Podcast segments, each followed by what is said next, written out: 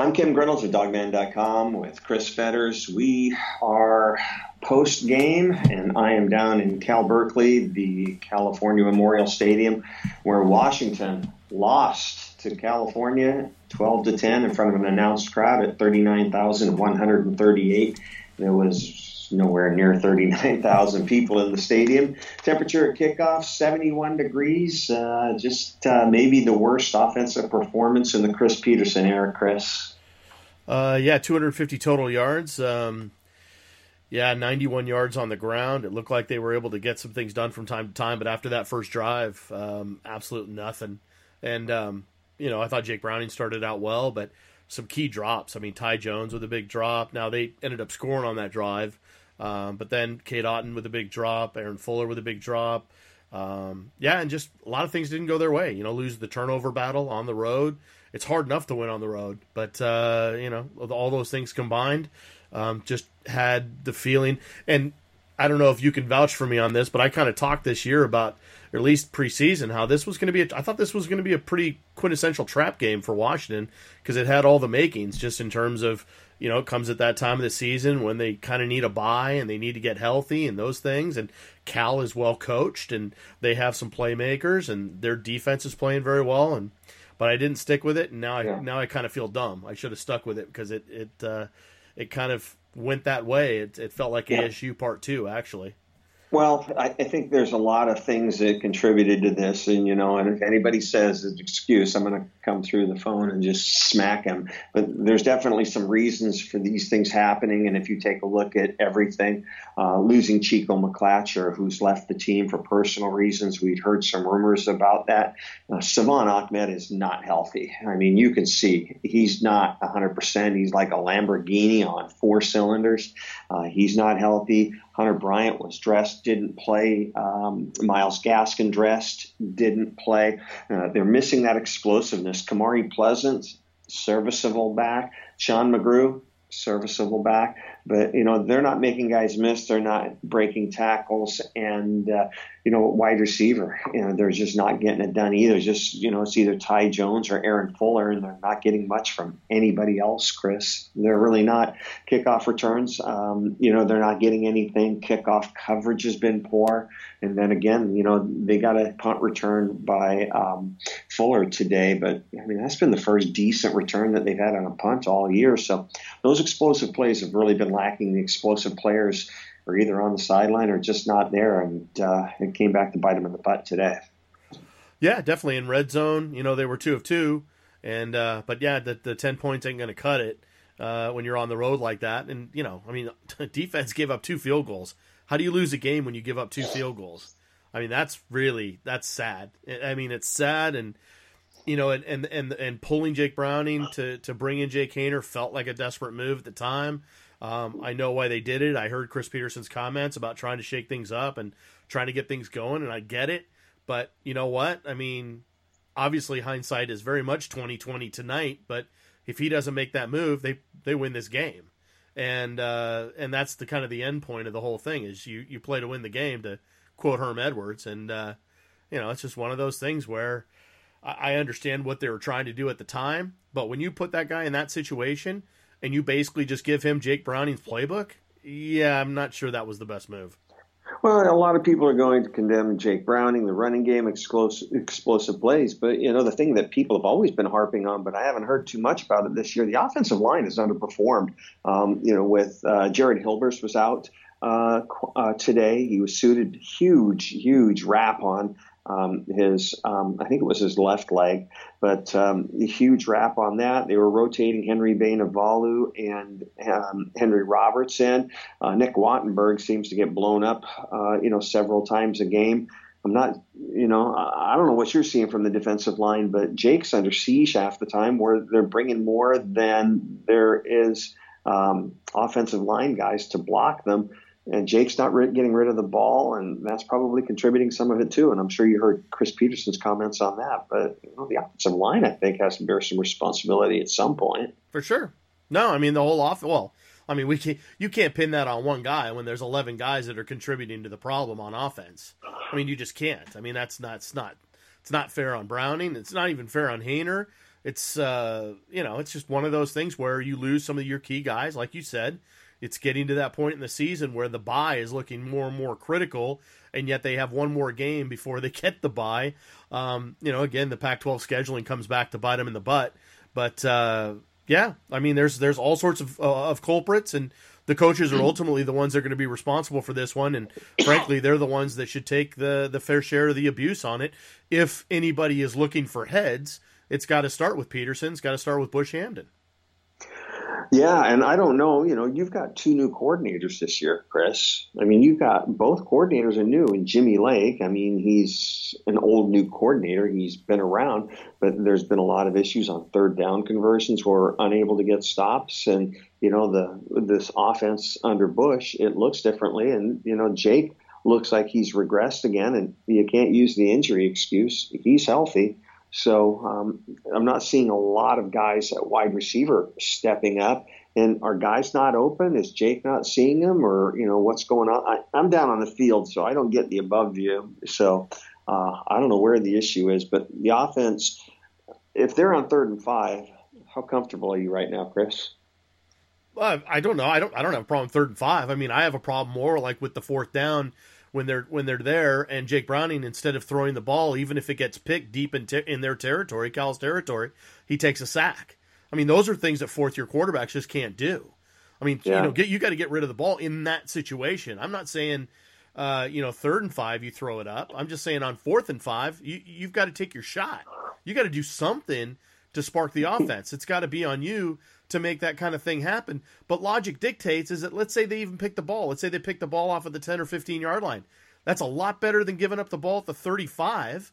So, I mean, there are just situational things sometimes where I think this offense just doesn't click in the way that it should. And again, the coordinators, first year coordinators, I mean, Bush Hamdan, he knows this offense. He was here in 2016. He knows how it can roll with the right guys. Now, again, that's goes back to the playmakers and all that kind of stuff. But defensively, they, they don't have a problem. If if I had told you Jimmy Lake's defense today gives up two field goals, would you have thought that Washington won the game? Yeah, yeah. going away. So I, I don't I don't think that's the issue at all. Yeah, um, you know, taking a look down the stat sheet, Washington with uh, 13 first downs, Cal with 14. Both teams net 91 yards rushing, net yards passing. Cal with 151, Washington with 159. Uh, that number that we always look at, number of plays. Cal with 60, Washington with only 58 plays. Uh, total yardage, Washington 250 yards, Cal with 242. Uh, penalties, both team had four penalties, not really a factor. And you look at those key third down conversion numbers. Uh, Washington, four of 13, not great on third down. Uh, uh, Cal, six of 16 in those last two, you know, on, you know, the last drive for Cal those were just killers. And taking a look at the individual statistics, Kamari Pleasant, 12 carries for 62 yards. Not a bad day by Kamari. Sean McGrew, seven carries for 20 yards. Uh, receiving, nothing really stands out there. Ty Jones, three uh, receptions for 50 yards. Andre Baccellia, four for 40 yards. And it looked like they tried to take away Aaron Fuller just as uh, Keith Hayward at Cal tried to take away um, uh, Aaron Fuller and did a good job of it. So Washington was really missing Aaron Fuller today. Lone bright spot today, uh, Joel Whitford, five punts for an average of 45.8 yards per kick. Chase Garbers, Washington recruit. I mean, nothing spectacular. 16 to 23 for 153 yards, but no turnovers. Patrick Laird with a big day with 22 carries for 83 yards. But uh, again, Leading tackler Ben Burr-Kirven with uh, 14 tackles, Greg Gaines with 10. On the other side, probably the player of the game for Cal, Evan Weaver, uh, defensive end slash linebacker out of uh, is it Gonzaga Prep in yep. Spokane. Yep.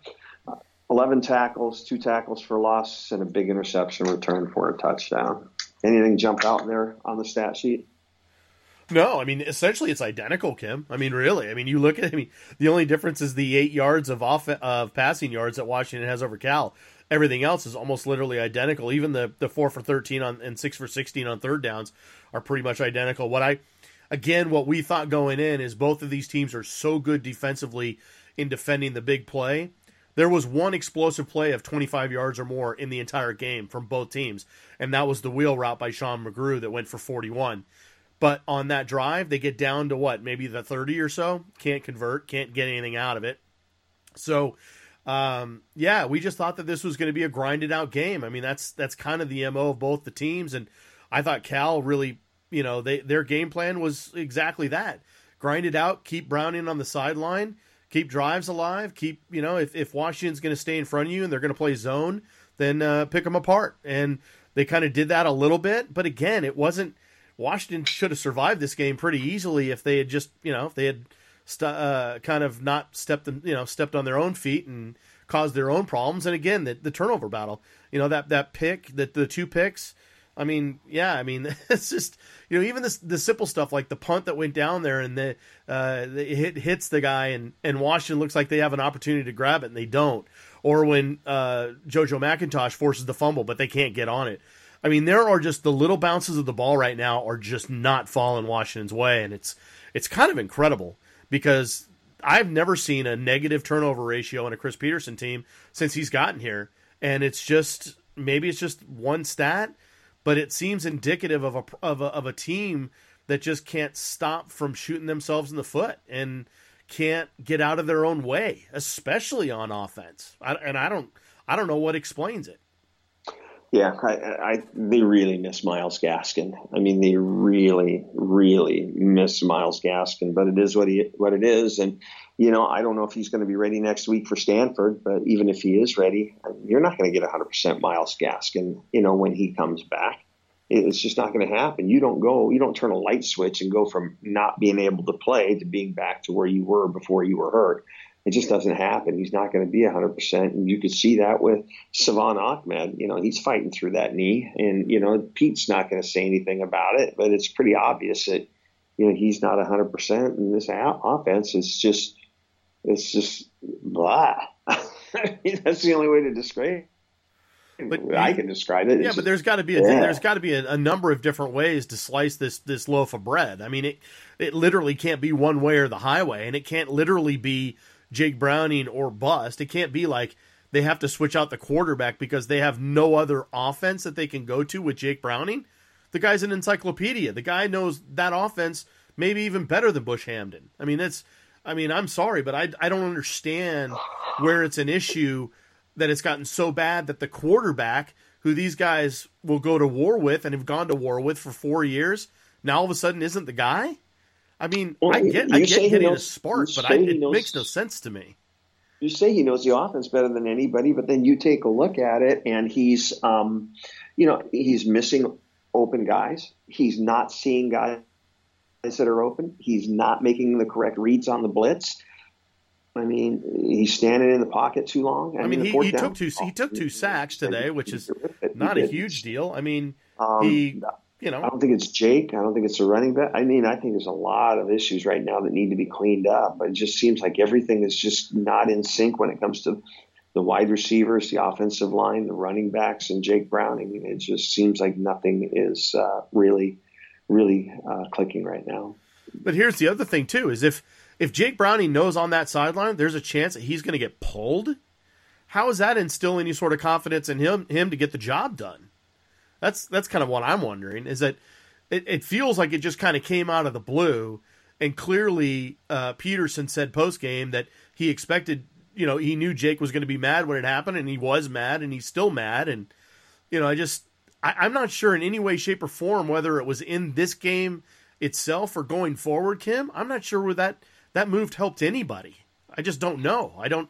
It, it's it's still kind of it's still kind of weird to me, kind of thinking about it in hindsight a little bit. Maybe once I watch the game a little bit more and, and get a little feel for it watching the, the tape in, in hindsight, maybe I'll have a different feeling about it. But it, it struck me as really, really odd at the time and a super ballsy move by Chris Petersen on the one hand, but on the other hand, it felt completely out of character for him to do that.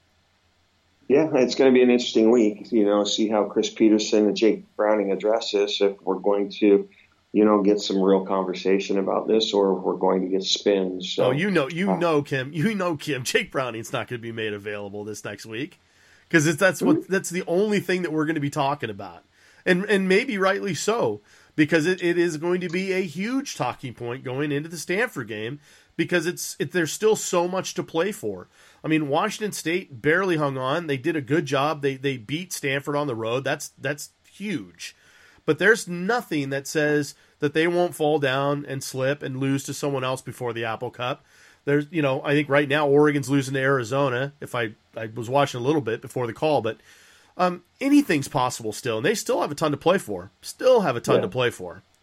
Yeah, interesting, interesting day down here in Cal. A lot of Husky fans, but uh, I don't know. It's just this isn't this isn't good. So it's going to lead to an interesting week. For those listening to the podcast, help us out a little bit. I mean, the boards are a mess. Do your part. Help us out. Don't be part of the problem. Be part of the solution. You know. what are we like? Are we like the wise owl? Like hoot hoot, don't pollute. Yeah, just I mean, come on. I mean, people seriously. I mean, but anyways, uh, last final thoughts, Chris. Yeah, like I said, I, I, just think this next week is going to be super, super interesting to see how they bounce back, and obviously they're going to be playing a very, very veteran team. I, you know, watching a little bit of the of the Stanford Washington State game, it just didn't look like um, Bryce Love's going to be a factor at all. He, just looked so banged up and was limping around.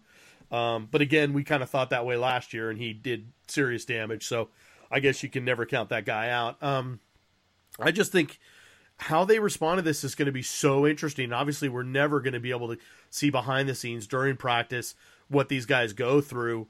Um, but that's what the talk's going to be all about for sure. And um, the proof will be in the pudding. But again, what I want to know, Kim, is why is it every single year they can maybe go and win 10 games, nine games, 10 games every year? But for some reason, these last couple years, there's this stub your toe on the road in a situation where it just should never happen. And it happened at ASU last year. It happened at Cal this year. I, I, I guess I'd kind of like to wonder what's the what's going on there because they I'll just seem they seem on. well, yeah, but they seem such like a, a one off. They just don't seem they seem so incongruous to everything else that goes on with these teams during the season. But I'll tell you what's really interesting to finish up. There's four up to four teams that were rated preseason top 10 that are going to be lucky to maybe even be ranked by the end of the year Washington, Wisconsin, Miami, and Auburn. Man, the, the pundits got it really wrong going into this season. And obviously, you know, we'll include, I'll include myself in that. It's hard to win on the road in the Pac 12 it's just hard to win. You know, bad performance down here, and it's going to be hashed over. And I think I'm going to stay away for a day so I don't have to listen to it. Yeah, but, but say uh, that. But seriously, Kim, though, but say that to Washington State, who just pulled out a great win. Say that to Oregon State, who pulled out a really good win at Colorado today. So yes, yeah. I, I, agree with you. And in, in, in theory, it's tough to win on the road in the Pac-12, but clearly, again, some basic coaching stuff. We're probably still talking about all the mistakes they made and everything else, but we'd be talking about it in terms of a win and not a loss. We will be back on the air, Sports Radio 950 KJR, Halloween night, Wednesday night. So uh, seven to eight, you can tune in, and then uh, we're not, not required sure to dress up for that, are we? Well, you know what day I call it, right? Uh, yeah, I know. Yeah, that's it's not podcast worthy. Sure, it is. Okay. Your call. Anyway, yeah, uh, wear your sexiest outfit, Chris. So, anyways, yeah. uh, hey, for all of us at dawgman.com, I am down at California Memorial Stadium. I'm Kim Grinolds along with Chris Fetters. Go Dogs.